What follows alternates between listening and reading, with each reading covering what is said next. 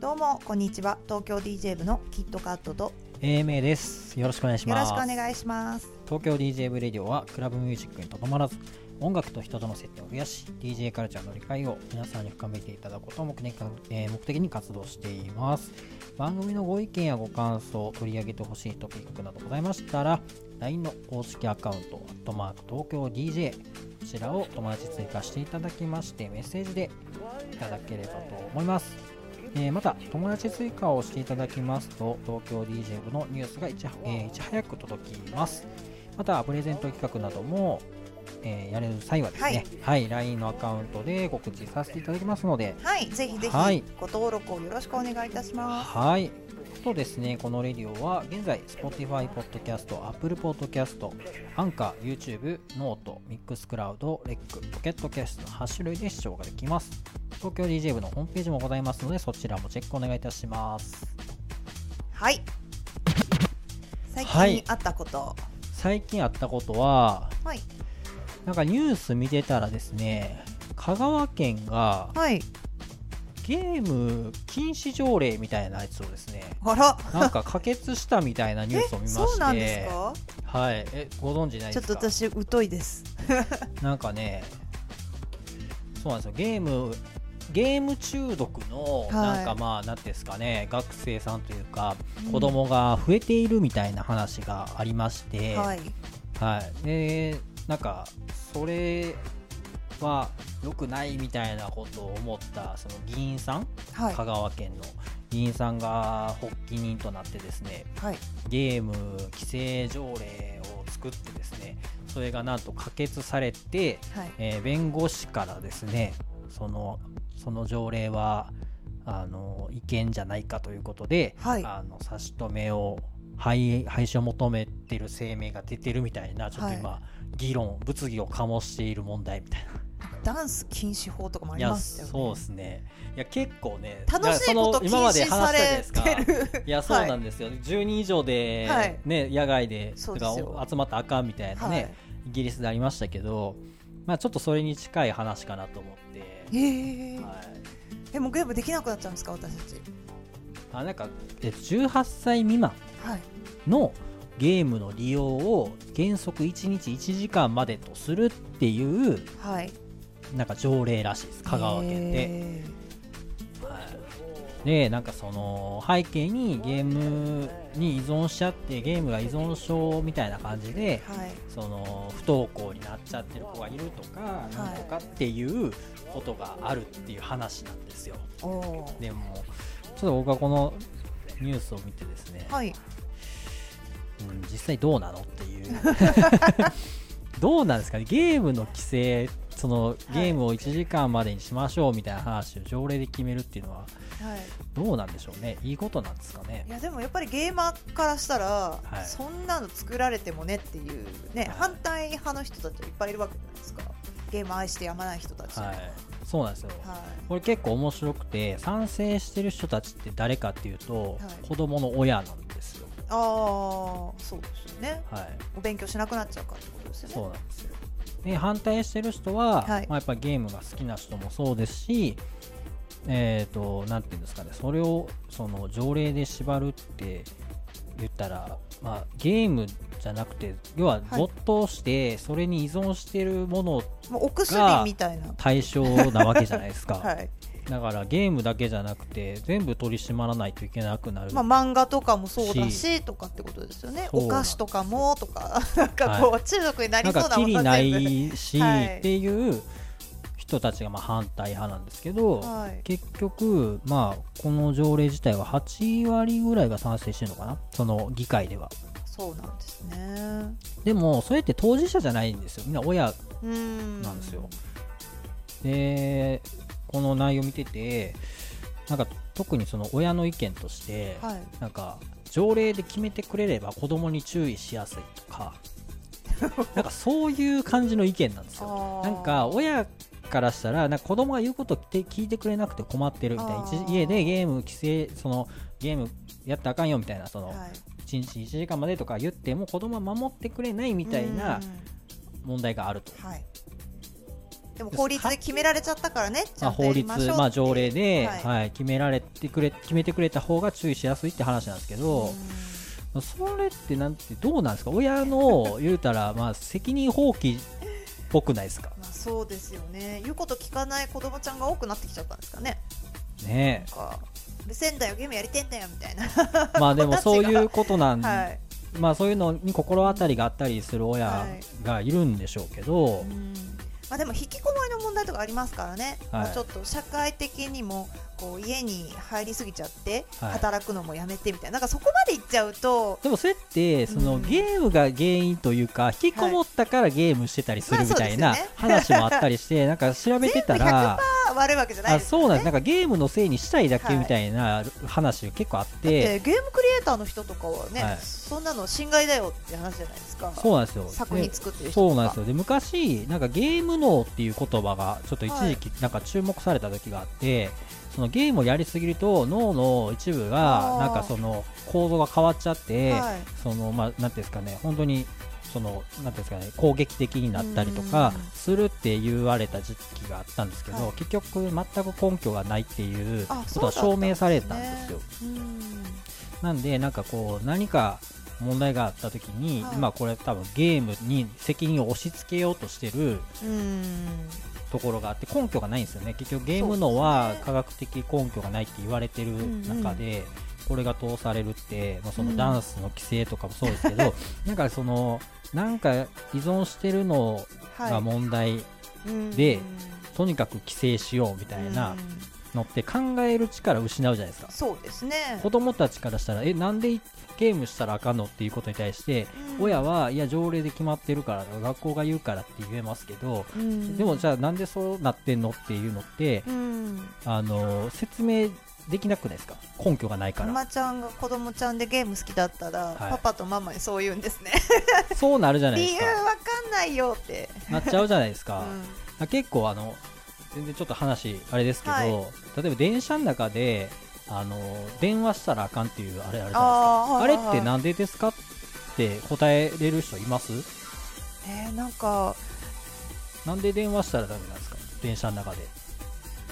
あのマナーって日本だけなんですよ、あそうかも。海外の人とかガンガン電話しますよね、はい、だから日本であの電車の中で電話したらあかんってえじゃあ普通に友達とかうん。会話するじゃないですか、電話でで電車の中ででも電話はダメなんですよ。電車の中を静かにしてくださいって話だとまあ分からんでもないんですよ。えニューヨークとかだと、はい。地下鉄で歌歌歌ってますよいねます。よね、はい、電話はダメなんですよ。うん。で電話がダメな理由って別に電磁波とか全く関係なくて。はい。になんでなんですかね。そうなんですよ。だから結局、まあ、一説によると、その相手が見えない、えー話し声って不快に感じる、うん考えちゃうからですかね。なんか,、聞こえちゃうと。2人いると会話のキャキャッチボールは見えるんですけど、うん。電話の先って何言ってるか聞こえないから独り言に聞こえるじゃないですか、はいはい。それがすごく不快だから、うんみたいな話っていうのもあるんですけど、なんかなんでダメなんだろうっていうとこがこう法律でっていうだけじゃそうなんですよ。規制したとがる根本的な解決にてはなってなないんですよってことですね説明できないんで、うん。いや国で決まってるからってもう考えることを放棄してるじゃないですか、まあ、子供もなんか納得そんなん納得しないじゃないですか、うん。まあそのはい。なんでうん。なんかこうやって考えることをやめていくようなことがあっていいのかなみたいなことをちょっと思ったりしたっていうで、はい。そのうちなんかクラブに行ってうるさい音楽を聴くとなんかこうはい。性格が変わるとかわけわからんこと言われて クラブ規制法とかあったらどうします？いや本当なんかでもあの100%ないと言い切れないところが恐ろしいです。なんなんか言えるんですよ。だって別に 正直別にクラブ行ったら耳に良くないとか言えるじゃないですか、そんな言ったら。耳潰れるみたいな、はい、そんなこと何度もでも言えちゃうじゃないですか、光が当たって目に良くないとか 何度でも言えるじゃないですか、はい、なんかちょっとでも危険とか問題がありそうなところを引っ張って、はい。そのなんか規制に結びつけようとかいうことを聞かそうみたいなはい、うん。方向に走るのはなんか危険な気がしますねっていう。人間って危禁止されるとやりたくなるっていう本能もありますからね。ね。ダメなことをしたがるという、ははいい、そんなことがあったんですね。そうですね、えー。はい。皆さんはどうでしょうか、はい。なんかねこの件について、はい。でもゲーム好きな人結構男の子とか多いんじゃないですか、私はやらないですけど。でも今あれですよ、だって集まれ動物の森なんて全然は女の子も男の子も関係なくめっちゃやってるじゃないですか。やってますよめちゃくちゃあんまね男の子と女の子関係なくねみんなやっぱゲームやりやってますよ私はグラディウスで止まってるんで。なんすかそれ。知らないですか？あ 知ってる人はいえると思う。グラディウスってあのシューティングゲームみたいなやつですか？ああー懐かしい、スはい、なんパックかマンとか。あーパックマンとか。だいぶ古いですね。かなり老舗のやつ来ましたね、はい。マリオとかじゃないですね。そう。あと小学生なのに麻雀とかやってまます、渋。親戚のおじちゃん家に行くと麻雀のファミコンがあって、はい。こうなんか選択肢があんま魅力的じゃないんですよね、はい。なんかオセロ麻雀みたいな。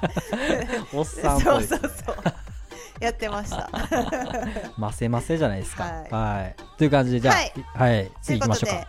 本日のテーマいきたいと思います本日のテーマははい。6分間の勝負、DJ の世界大会 DMC と。は来ました。来ました。はということで。い。めっちゃ好きですよ、DMC。はい。今日はですね DJ の世界大会 DMC についてお話ししたいと思うんですけどはい。まず DJ って何種類かいるのご存知ですか？あ、はい。はないんとなく、なんとなく、はい。私たちクラブで DJ する DJ はクラブ DJ はい。というくくりですねでそして、まあ、今ラジオやってるんでラジオ DJ でもあるんですね、はい。ディスクジョッキーとも言いますけど、はい。あとバトル DJ、はい。はい、これが今日のテーマの話になるんですけど、はい。あとはライブ DJ アーティストさんのバックで演奏する DJ ああ、はい、はい、ですねはい。はいはい。と4種類ほど大きく分けると DJ っていろいろ種類がありまして、はい。はい、その中でも今日は6分間の勝負ということなのでバトルについてお話ししたいと思います。はい。はい、DJ じゃない方も DMC という名前は聞いたことあるかと思うんですが DMC とはですね30年以上の歴史を誇っている世界最大の DJ の大会のことを言います。はい。はいでこちらがですね A トラックあとは DJ クレイズ近年ではハドソン・モホークカシミヤ・キャットなど世界を舞台に活躍するたくさんの才能をですね輩出している大会なんですね。はい。で日本でも、えーこの大会が始まったのは1990年ということで DJ 健太郎さん、はい。DJ 伊蔵さん、はい。DJ ゆうとさんなどがワールドチャンピオンになっているんですね、日本人も結構強いんですよね。いや、僕、DMC めっちゃ好きなんではい、見てますけあど。YouTube とかにね YouTube とかに、はい、上がってるの見るじゃないですか。ね。日本人ね結構強いんですよ、ですよね、はい。あれなんですか？やっぱ繊細だからこう技が緻密とか手先が器用とか。そういう凝り凝り出したら、うん。ああいうバトル DJ って、はい。まあ、かなりその細かいテクニック、そうですね、まあ多分この後話すと思うんですけど、はい。日本人には向いてるんかもしれないですね。うん、はい。強いんですよね、はい。結構日本人も。なんか嬉しいですけど。もともとはですねイギリスの国営放送のディレクターであったトニー・プリンスさんによって1983年に設立された団体 DMC が主催をしています、この DMC はですね正式にはディスコミックスクラブっていう、えー、私もこれ知らなかったんですよ。ディスコの D だったんですね、えー。そうなんですね。はい。はそして、えー DJ こそ明日の音楽の中枢を担うだろうという考えのもとにですね、えー設立されたこの団体が設立した2年後にですね、ロンドンで大会をスタートさせたのが発端となっています。い、面白いですよね。なんか結構僕 DMC ってヒップホップっぽい感じの曲で DJ してるイメージがあるんですけど、はい、なんかアメリカのイメージが勝手にあったんですよ。はい、イギリスなんですね。そうなんですよ。はい、ロンドン。はい。そしてですね、えー DMC ワールド DJ チャンピオンシップこの大会についてなんですけど、はい。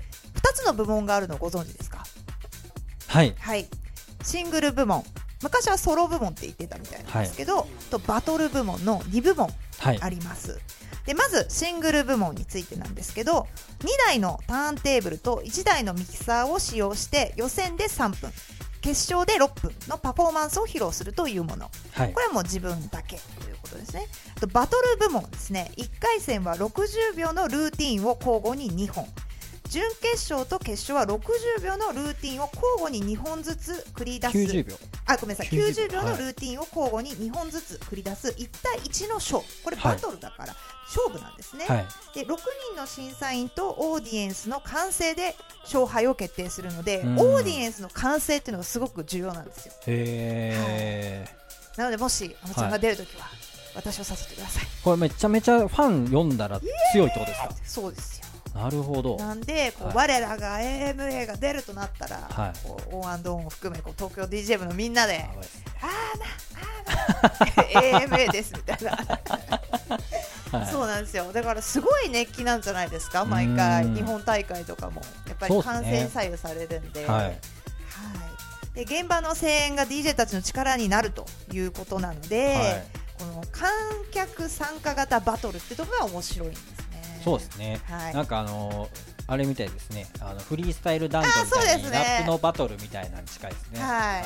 なんかこう一緒にねこう応援できるっていうのも私がオーディエンスだったら、やる気満々でいいく気になります、ね、そうですね。はい、はい。ではですね何を競うのっていう話なんですけどはい。リズムキープを基本として全体の構成ジャグリングスクラッチ。ちょっと専門用語が出てきたので後でご説明したいと思うんですけど、はい。などの技の難易度。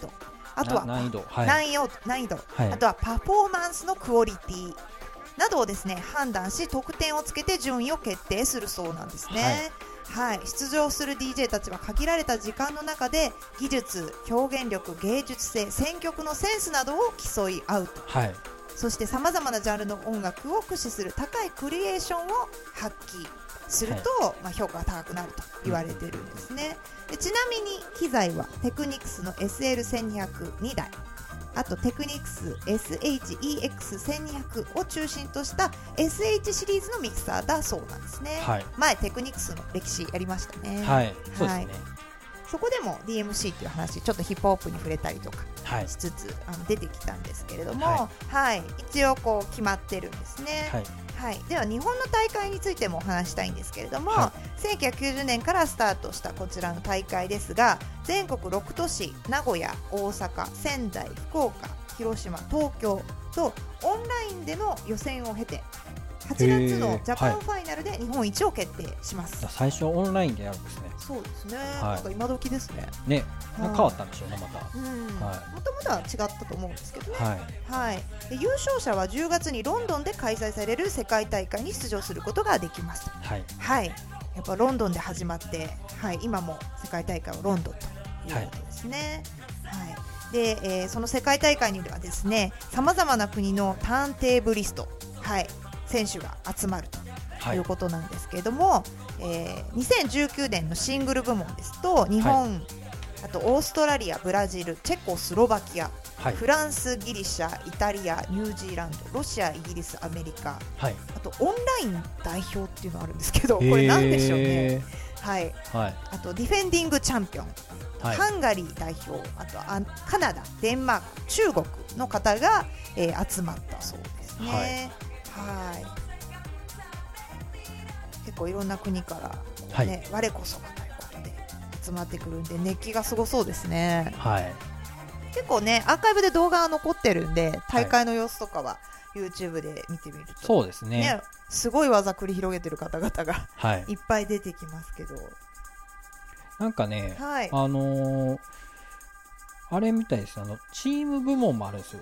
えそうなんですか、はいはい、チーム部門。はい何人か2で人とか3人とか。あのーはい。B2B 的な感じで。バトルの方ですか？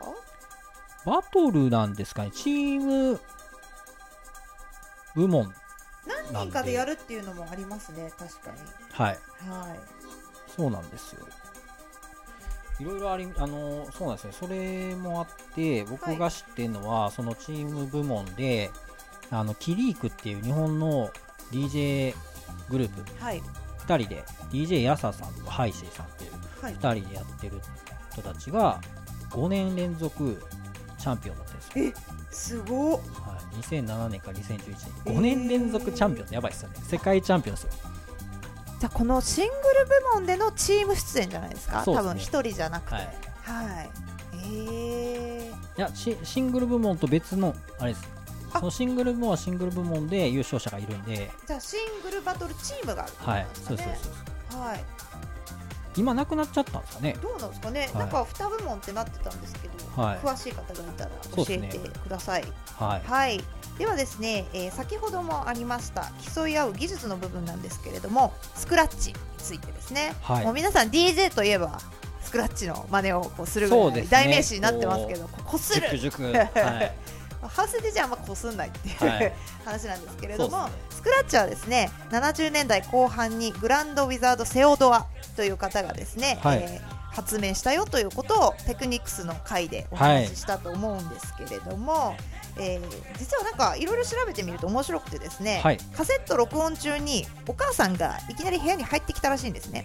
でその時にちょっとフェーダーの操作ミスでスクラッチ音がたまたま録音されちゃったと。ええでそのあの音と技術に興味を持った親戚のグランドマスターフラッシュがはい。それを世に広めたと、えお母さんあってのスクラッチだったんですよあんた何してんのって入ってきてうわーってなってこうおかんちょやめて言うて。チクみたいな入って なんだその音みたいなことですよね。マジ4コマになってほしい。そう。邪魔すんなやみたいな話でなんや今の音っていう。ということらしいですよ。はい。そしてこれがですねすごいかっこいい音だということで瞬く間に世界に広がったと言われてるんですね。はい、であとターンテーブリズムという言葉があるんですけれどもターンテーブリズリストとはい、えー、とそれをやる人のことを言ったりしますが客を踊らせることを重視するクラブ DJ と差別化をするためにターンテーブルを駆使した技が多いことを理由にアメリカのビートジャンキーというターンテーブリズムに特化した、えーヒップホップクルーのメンバー DJ バブーという方がですね、はい。命名したんですね、へー。ターンテーブリズムという言葉を。はい90年代は音楽も言葉もいろいろ生まれてるんですね。そうですね。すごいですね。今もねその言葉が引き継がれて、はい。代々ずっともうもう30年ですか？はい。はい。普通に使われてる言葉になってるのではい。すごいですね。すごいですね。90年代ってほんまに音楽の歴史においていろんなことが重なってますよ。文明が爆発してたんでしょう爆ね発してますよね いや本当にすごいなと思いはます、い。パラダイムシフトですよ。はい、えだってすごい90年代生まれですよね。88年。あギリギリ。はい。でもまだババブーってことですよね。す何うまいこと言ってるんですか？まだ赤ちゃんですよね。はい。ですです。はい。はい。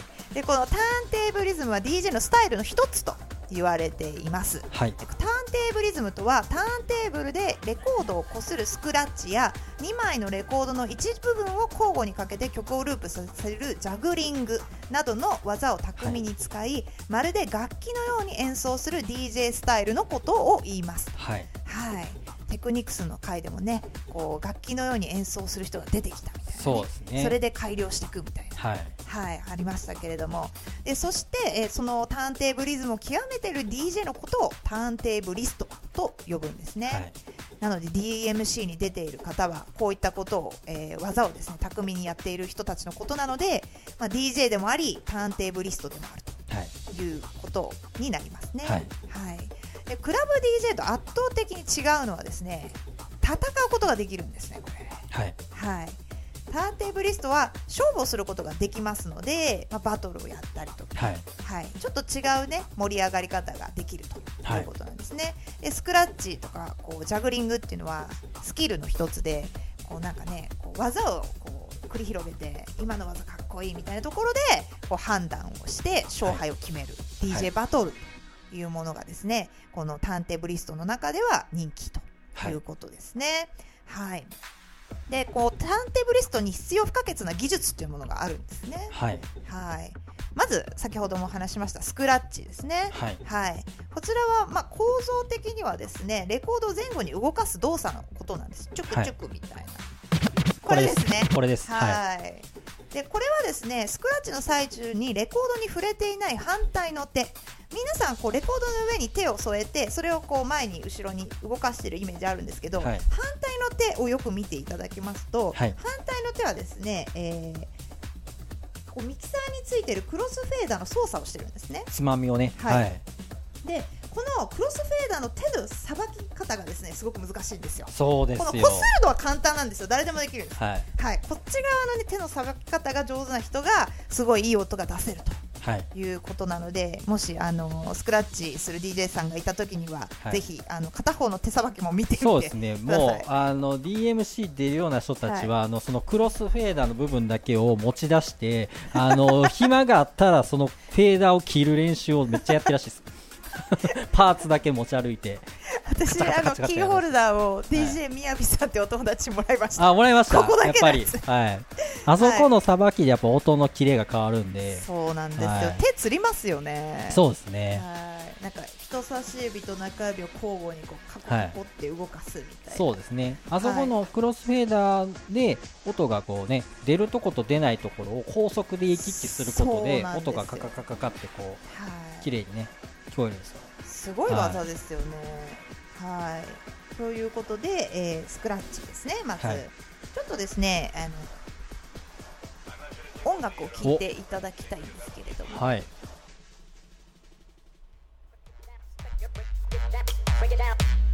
はい。こちら DJ キューバートさんのおー2014年 DMC はい、はい、ニューヨークでのショーケースなんですけど、今チュクチュクってる。そうですねこのズンチズンチっていう音はそのまま流してて声の方だけをスクラッチしてるんですねすごい楽器みたいですね。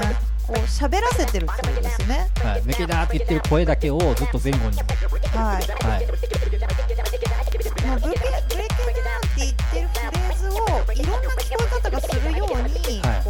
こう早く動かしたり高音にしたり低音はいにしたり、スローにしたり早くしたりっていうそうですね。ははい。なんか同じフレーズなのに違うように聞こえるんで本当に楽器ですよね。いそうですね。はい、ということで次に行きたいと思います。次はビートジャグリングですね、はい。ビートジャグリングは2枚のレコードを左右交互に再生し曲を再構築していくことを言います左右のターンテーブルに同じレコードを置いて、はい。通常の曲とは違うリズムを生み出していく技術のことです。はい。なんか必ずしも同じレコードとは限らないそうなんですけれども基本的にはビートジャグリングはドラムのキックのドンという音とスネアのタっていう部分を使って、えー曲を崩していく技術だそうですね、でこの上級者になってくると楽器の音やその他細かい音を拾ってはめ込んだりとビートジャグリングのパターンは無限大だそうです。その人のセンス次第です。ね、はい。どこの音を拾うか。そうですね。ですね、はい。はい。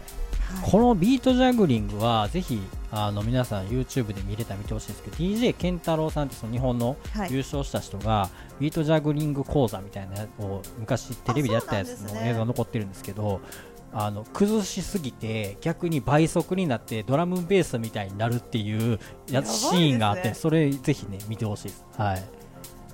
あじゃあジャグリングの映像があるということでいいですか？はい。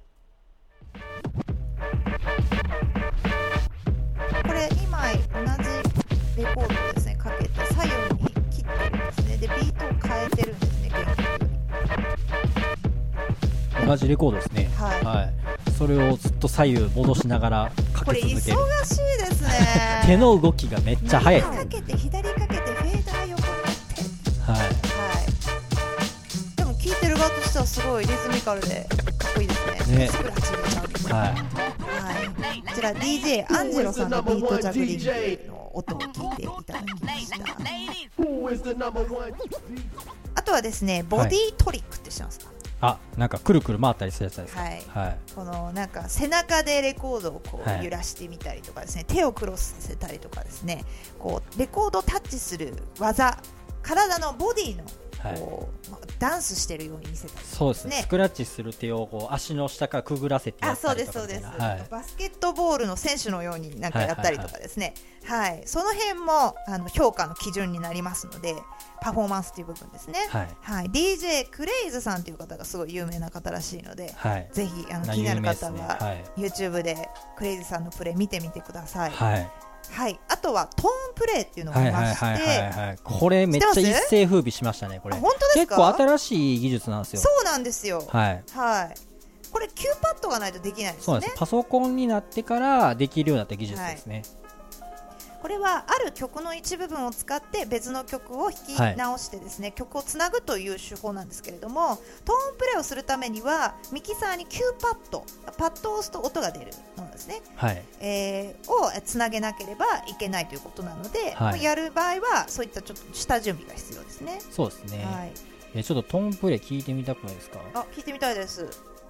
僕の知ってる人の DJ 慎太郎さんっていう人が,、はい、慎太郎さんアゲハとかでもイベントやってますよね。はい。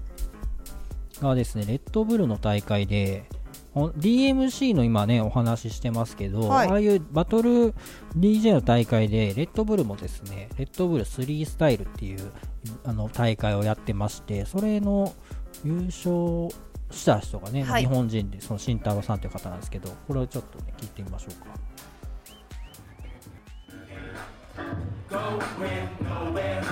この後でねトーンプレイが出てくるんですけど、はい、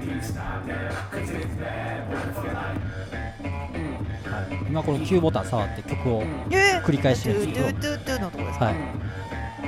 こっからです。これです。おー。元々の音を組み合わせを変えて違う曲のメロディーにしてるんですよあそれで次の曲につながるんだ。そうです。こっから。おーってなりますねこれね。これすごいですよね。そうなんですよ。なんであのね次につなげたい曲のメロディーを前の曲の、えっと音階のある部分を抜粋して組み替えてピアノみたいに弾くっていうのがトーンプレイなんですけどこれは一時期もうみんなこれやってましたねマジですか？はいすごいですね。ということでですね、スクラッチ、ビートジャグリング、とボディトリック、とトーンプレートですね。はいこういろいろこうターンテーブリストにはですね必須な技術があるわけですね、はい。でそれをそれぞれですねあの技術を高めていって最終的に競技の中で技を繰り広げて戦うとはい。いうものなんですけれども、まあ、クラブ DJ はね、あのー1時間とかの時間の中ではい。ストーリーを作っていくというところなので、ちょっとねバトル DJ とは違うんですけれども、はい。この楽器を使って特殊な演奏をやったりとかですねこう技術的にかっこいいことをやってるの私すごいいいなって思うんですけどね。見てて楽しい、いやそうですね、はい。もうこれに憧れて僕ターンテーブル買ったんですよ。あそうなんですか？それまではコントローラーでやったんですけどやっぱターンテーブルじゃないとあれはできないと思って。はねはいそしてですね優勝者についてちょっと触れたいと思うんですけども、A トラックさん知ってますか？い、はい。はい。この間僕がなんか奇跡の一曲でご紹介したはい。人がまさに A トラックさんであの今は全然普通にトラックメーカーなんですけどその時の。はい、はい。ちょっと聞いてみたいとはい You wanna test me? Are you stupid? All your other DJs are a bunch of jerks. こちらなんと15歳ですよ A トラックさんやばいですねやばいですよね世界一になった時のプレイの音源ですけど fucking mind. All your Fucking DJs are stupid. You stupid. You gotta be out of your 中学生なんか fucking これ. YouTube で動画見るとすごい面白いのが結構大人の人たちが彼のプレーを後ろの方で聞いてるんですけど最初なんか目が点になってて後の方でうなずいてるんですよね し染みてるしょうがない すごいこの人はみたいなはいがやってきたけど大丈夫なのかみたいなっていうちょっと疑いの目から。その観客のね様も結構面白い。んですごい。なんかこう胸の人が一気に有名になれるっていうこともあるじゃないですかそうですね。大会優勝したら、はいみんな確かにそういう夢がありますよねそうですね。年齢関係ないですね。はい、そして世界大会なんで世界中で有名になれるそうですね。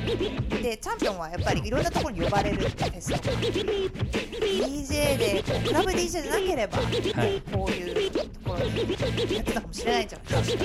はい今でもやっぱ憧れますもん。ね憧れます私も。なんか一時みんな目指しません？ちょっとちょっとやちょっとね。ちょっとやってみたいみたいな、い、や諦めるんですよ。ね技術が難しいスクラッチからしてめっちゃ難しいいですからや難しいですよ、結構簡単ってますけどこういう人たちはすごい練習してるからなんだってことですよね。そうですね。は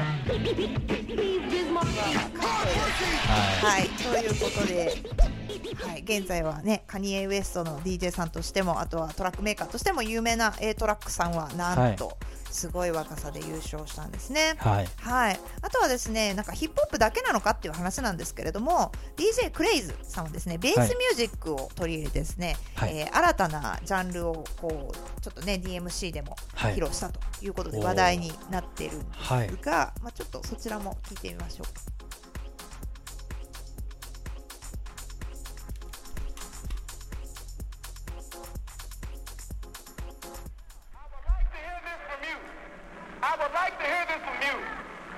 Want the world and the cameras to hear. Who's the heavyweight champion of the world? One more time, we don't want no excuses. They may say the film was bad or the camera was slow. One more time, who's the champion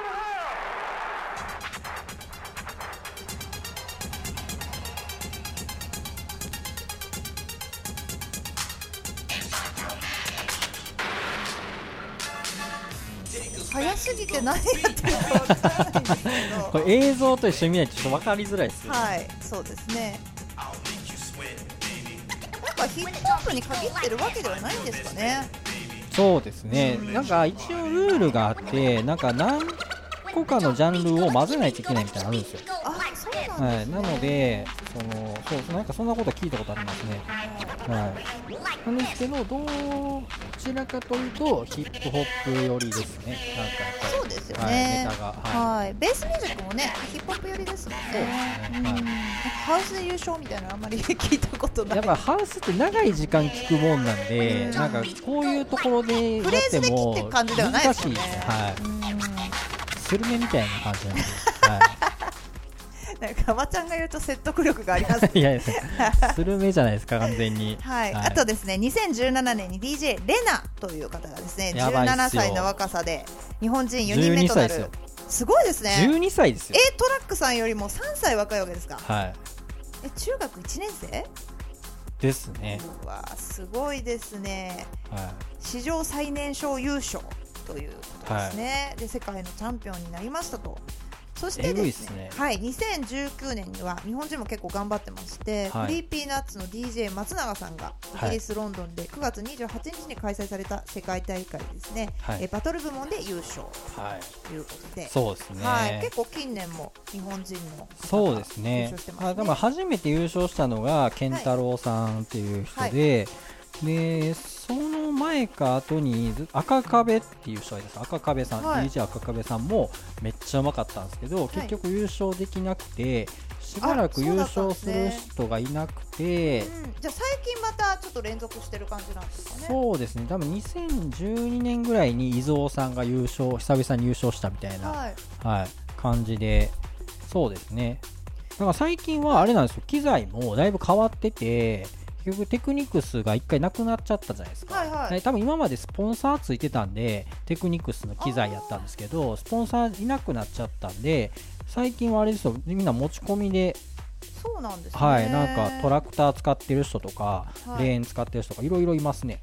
はい、なんかはい。最近はですね、レコードも探偵も使わないつわものもえ？現る そうなんですか？ということで、え、ついにはい。探偵も使わん人出てきたんですか、そうなんですよ。今まではね、ターンテーブルとですね、レコードがまあ、え？ーね、バトル DJ の定番みたいなところだったんですけどもあるんですね。ニュージーランドの DJ、ザ・アボットという方がですね、はい。DMC オンライン DJ チャンピオンシップというものですねはい、決勝大会進出を競う予選で1位を獲得ということで話題を集めたそうなんですね。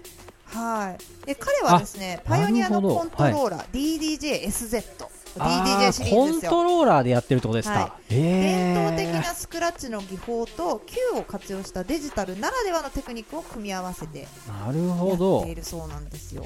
皆さんじゃあはいあれですね、家のコントローラーでも世界を目指せるということじゃないですかこれ。そうですよ。いやーすごいな。コントローラーだけを使用した DJ パフォーマンスを評価したことがですね、えーとても大きな意味を持つんですよ。すね。DMC はですねすごく長く歴史があって権威のある、はい、まあ、あの組織団体で、ね、あのそういったのをちょっと排除するよっていう感じなのかなと思いきや実は受け入れてると。そうですいうことなねんですね。はい。なんか変革を受け入れるカルチャーは必ず残り続けるということを歴史は証明してるんじゃないかはい。ということですね。なんか新たな扉が開かれてもはや最初の方にねもう全然デジタルじゃなくてこうやってた人たちははい。ちょっとやる気なくなっちゃうんじゃないかなって私は思うんですけど。どそううでしょうか？ねはい。いや面白いですね。進化してるんですね。じゃあ大会もこう時代に合わせて。ですね。はい。まあでもそうなっていかないとやっぱり DJ 人口もですねそっちにこう移行してっていますし、はい、はい。やっぱり時代ですかね。そうですね。はい。あとはですね、えーターンテーブリストになりたいと思っている方、そしてこの放送を聞いて思った方に、はいはい、ちょっとですね調べた情報を共有したいんですけれども、まず何を言ってもバトルブレイクスを買ってください。おはい。バトルブレイクスって何はいってことなんですけど、ちょっと聞いてみたいと思います。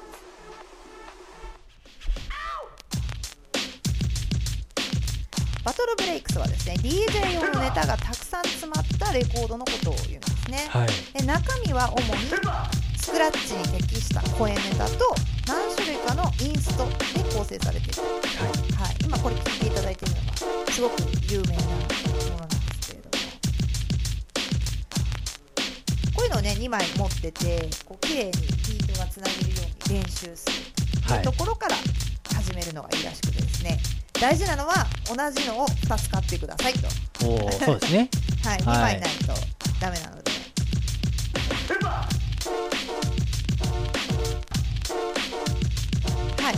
先ほど出てきました DJ バブーさんのですねスーパーダックブレイクス1996年に、はい、出したものなんですけれども、は多くのターンテーブリストに愛されている名盤と言われているんですね。はい。はい、でスクラッチするときにですねもともとスクラッチする場所に入っている音っていうのもすごく重要なんですね。はい。で音の開始音がしっかりしてていうところが最初ですね。ははい、なおかつ長さがある音がですね技のバリエーションが出しやすいということなんですよ。はいでその音源に適したスクラッチをすることでより精度が高い高い音のスクラッチを繰り出すことができるそうなので、はいこういった、えーあのターンテーブリストさん向けに作られている音源はいをですね、えー使うと、まあ、やりやすいよということなんですね。はいはいこれではい。はいそうなんですよ。なんかね何でもいいわけじゃないんですよね。このスクラッチやってみたらわかるんですけどそうなんですよ。全然なんか音がうまくはまんないやつもやっぱ多くて。はい。はい。なんかチュルしか言わなかったりとかね。そうですね。チューしか言わなかったりね。はい。熟熟っていう。そうなんですキレがねななんか音に必要ですし、はい。あとは結構アカペラ音源も面白くてああ、のね。歌物の声だけのやつとか探したネットとかでもたまにあったりするんですけどね。そういうのをこの音歌のない曲に合わせてはい。声だけスクラッチとかも結構面白いです。そうですね、はい。ビートポートでツールっていうジャンルを、えー、と調べるとですね結構こうブレイクダウンとかいろんなフレーズが入っている音源だったりとか、はい、はい、結構ねこう素材として使えるものもあったりしますので、はい。そうやって探してみるのもいいかもしれそうですないですね。ね。はいでその他日本でも DJ バトル大会はあるの？という、まあちょっとおまけみたいなお話なんですけれども、は DMC 以外にもですね R ラウンジグリンド DJ バトルはい。というものがありまして、2012年10月よりスタートしていて、へ3ーヶ月に一度の開催をはい。しているみたいなんですね。はいあとはですねベスタックスが主催したスクラッチのみで勝負するというバトルノートリックス DJ バトルというものがあったんですけど、はいはい。 Vestax が倒産してしまってですね開催が終了してしまったんですね。はい。しかし、えー昨年2019年に待望の復活を遂げ大会をですね、主催するのは Reloop などの DJ 機器を取り扱う、えー Dirigent 事業部、ははいいがやって輸るそうです、ね、入してますよね。代理店ですよね、はい。海外のメーカーとかを日本でそうです販ね売してる、はい。なのでバトル DJ さん向けのイベントとか、まあ、こういった国内での大会っていうものもあのありますのではい。なんか自分目指したいっていう方はぜひあの覗いてみたらいいかなと思いますしあとはこうね勝負をするっていうところで観客として参加するのも楽しそうなのではい。なんか行ってみるのもいいかなと思います。はい、はい、で今日話してきた DJ の世界大会 DMC とはということなんですけれども実はですね、えー過去の優勝者いろいろ、えー国別に見てきたところイはい。ギリスと並んで第3位なんですね、日本。おおすごいですこね。うすごいんですよ。いろんな国がいる中で。はい。DJ 1位は誰なんですかね？文化結構1位どこなんですかね？アメリカなんですか？1位はねはい。どうだった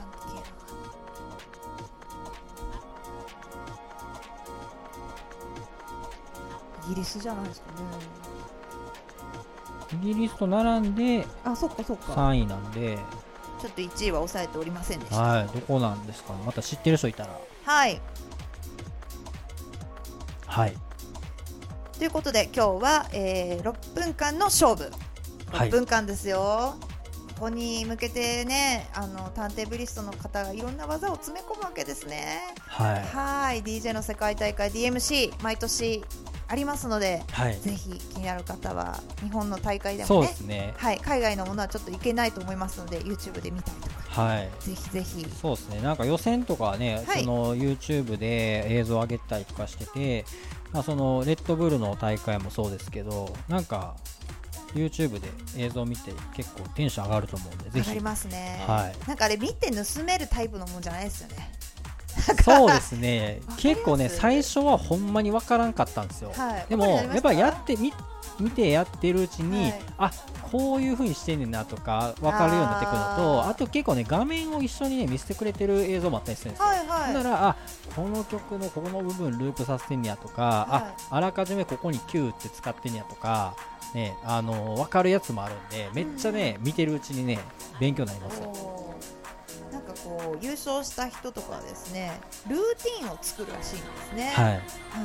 そう自分ならではのはい。こう技を繰り出すこう定番の動きみたいなものをひたすら練習するらしいんですけど、はい。それってやっぱりこう練習の前に一旦アイディアを出さなきゃいけなくて、はい。たくさんの音楽聴いてていろんな音を知ってなきゃいけないとこうね総合的な部分を評価されるっていうね、はい。感じがいいですね。そうですね。はいでもなんかすごい何十年もやってる人がうまいかっていうとそうでもなさそうですねこれ。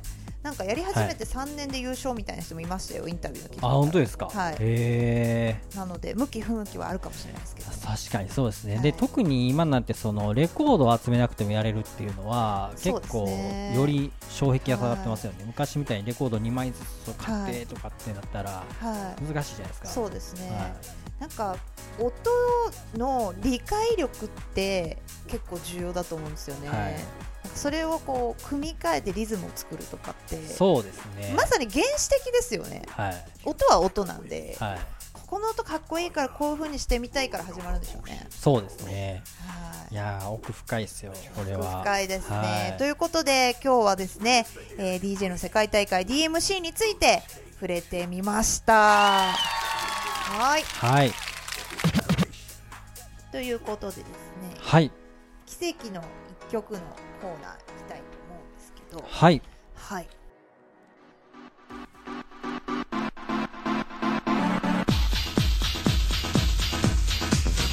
あかっこいいです。ね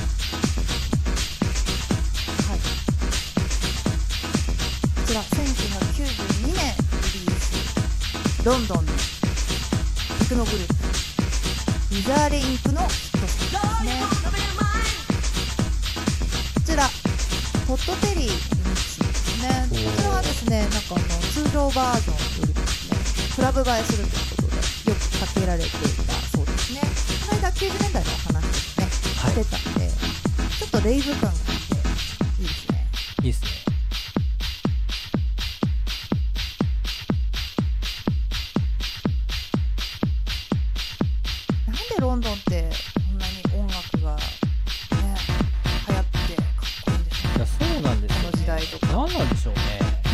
ったんですかねそこに。ロンドンいや 気になりますよね。だってしかもこの辺であれですよあのトレインスポッティングって映画でアンダーワールドとかもあれ完全にイギリスですよ。UK ですよ。すごいですね。だからなんかもうほいろんなジャンル全部ロンドンから発信されてるみたいな。本当ですいかつい状況ですよ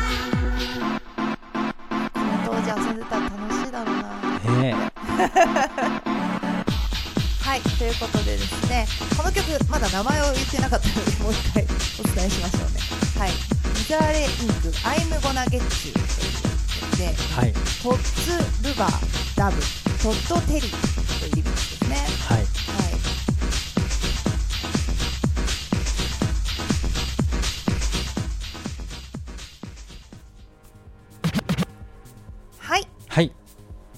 スナーさんからのお便りのコーナーに行きたいと思いますがどうでしょうか？どうでしょうか？ありません。今日はございません。残念。です。はーい。また流れがねはい。はい。ぜひぜひお待ちしております。はい。メッセージ送っていただけると嬉しいです。東京はい。DJ 部の LINE 公式アカウント「東京 DJ」を、えーお友達追加していただきますと、はい。メッセージを送ることができますよろしくお願いいたします。はいお待ちしております。はい。イベント告知のコーナーあまっちゃんお願いします。来たるはい。6月19日金曜日。はい。オンオン Back to the Basic をはい。開催します。よろしくお願いします。はい。これはい。私と AMA あまちゃんと2人でレジデントをやってるパーティーでですね。はい。はい、今年から Back to the Basic ということでそうですね。仕切り直しで。はい。バージョンをですね、はい、池袋のワンズというところではい。やる予定ですので、ぜひ気になる方は遊びに来ていただけたら嬉しいと思います。22時から5時まで、はい、えー1500円ワンドリンクのエントランスとなっておりまして、えー一応こ,、ね、このイベントのコンセプトとしては、えーニューヨークにかつて存在した伝説のクラブ Paradise Garage をイメージし、えーこの夜はディスコ、ファンク、ソウル、ディープなどのハウスミュージックルーツとなった多種多様な音楽がフロアを飾るということで、はい。ハウスミュージックをベースに、えーもうすごい、なんですかね、それぞれ DJ さんの個性の強い一日になるんじゃないかなと。そうですね、はい。そういったメンバーを集めさせていただきました。はい、はい、えー私、キットカット、AMA、太一、御の字、タクシットさんの、えー5名でお届けしようと思っています。はい、ぜひこのあの放送を聞いたよという方もあの遊びに行こうかなと思っていただけると嬉しいので、はいぜ、ひぜひ来てください。はい、はい、このレディオは現在協賛してくださる方を募集しています。リスナーによるお便りも大募集中です。番組で取り上げてほしいテーマや応援メッセージもお待ちしております。はい詳しくは説明欄をご覧ください。現在番組スポンサーには青山にあるレストランチャックワゴンさんにご協力をいただいてお brought り to you ます。By チャックワゴンありがとうございます。東京 DJ 部のはいキットカットと AMA でした。